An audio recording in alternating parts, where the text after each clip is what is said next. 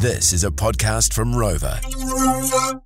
Rex Rural Exchange on podcast and on Magic Radio. Time now to see what's shaking about on the rural print media. And uh, Jackie Harrigan from Dairy Exporter joins us now.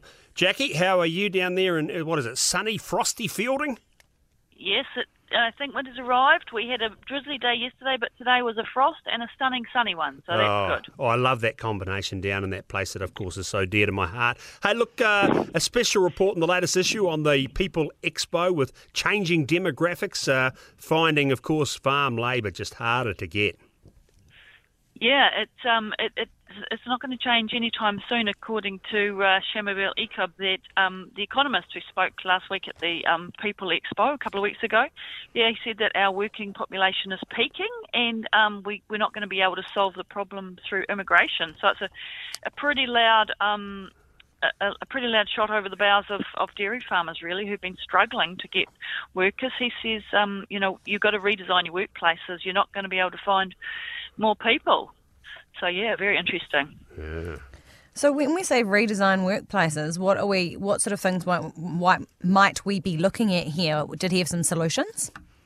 Um, yeah, there were, they had a number of speakers talking, um, and yeah, they certainly said, you know, people want um, flexibility, they want more work-life balance, they want fulfillment, they want a good team culture. So, you know, he said you, you're not. Um, you're not the audience. if, if you if you've got labour issues, you, you're going to have to change the way you do things. And um, so things like bringing more technology into the dairy shed, um, you know, automatic cup removers, automatic this, that, and the other thing, just to try and cut down on the time that people are spending um, milking. Then things like um, look at whether you can get some women into into do your uh, you know do your milking by changing your your um, changing milking regime or changing the timing or you know it, look to parts of the um, look for older people maybe who want to just come back and have work for a few hours at a time.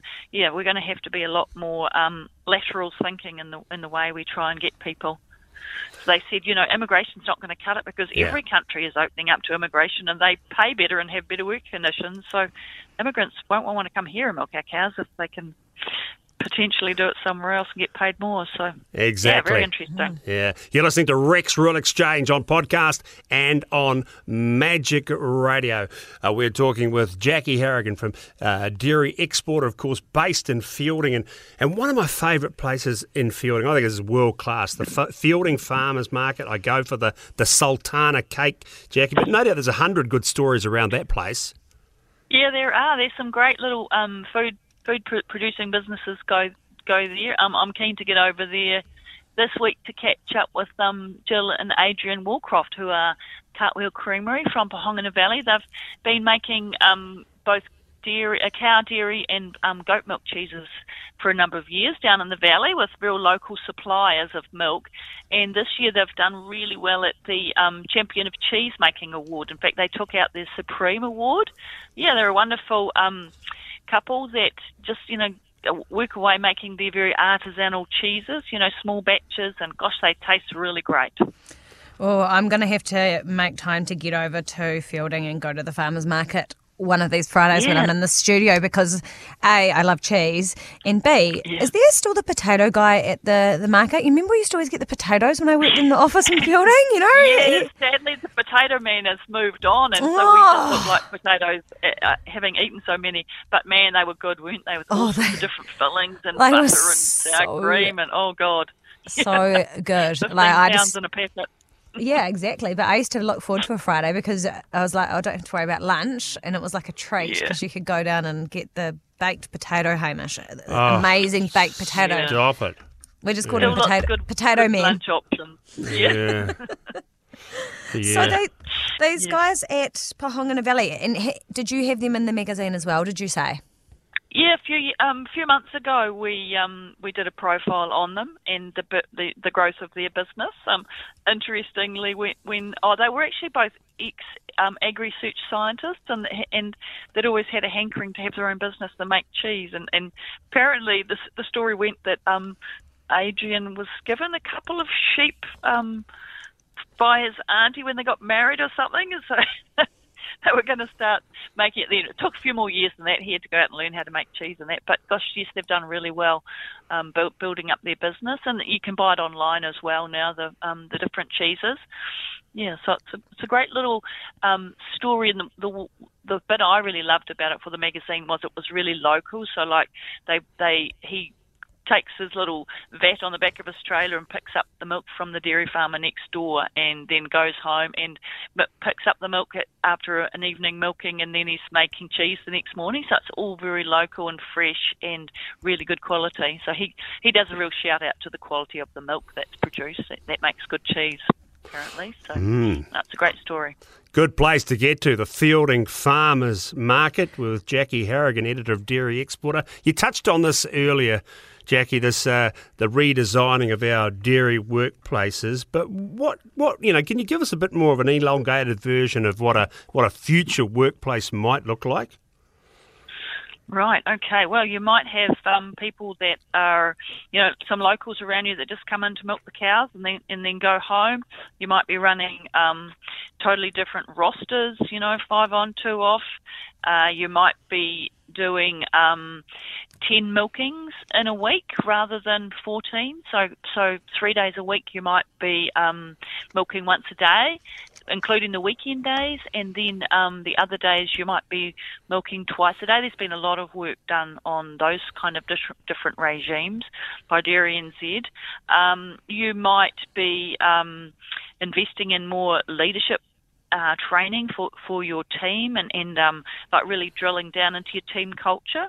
Uh, you might be paying your workers a lot, well, not a lot more. You might be paying them more for doing different parts of, of the job, um, or you might be, um, you know, picking up a whole lot of different strategies different ways of um, keeping your team um, motivated, but but also different ways of uh, communicating them with them when they're out on the farm. Some people are using like um, Trello boards. Others use WhatsApp groups um, for you know different groups within your farm.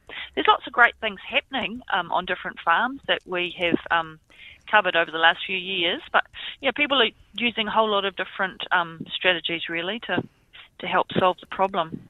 I guess it's, it's like any industry, though, isn't it, Jackie? And I, I think it sounds to me like you're talking about thinking a little bit outside the square. But how can you create a good team culture, be an employer of choice, and and yeah. attract the right people and, and keep them happy in their work, which is the yeah, key in any workplace, isn't it? That's right. There's been some. There was some really um, good research presented at th- those people expos about how we're churning and burning through staff. So, like forty thousand people might work in the dairy industry. You might get four thousand new entrants every year, but um, at the end of the year, how many of those four thousand are still there? There's some pretty frightening statistics that people come in um, don't enjoy it, maybe aren't looked after it's not quite what they expect. They're having to live too far from home or they can't see their mates on the weekends because they're milking, that sort of thing. And so a lot of people leave.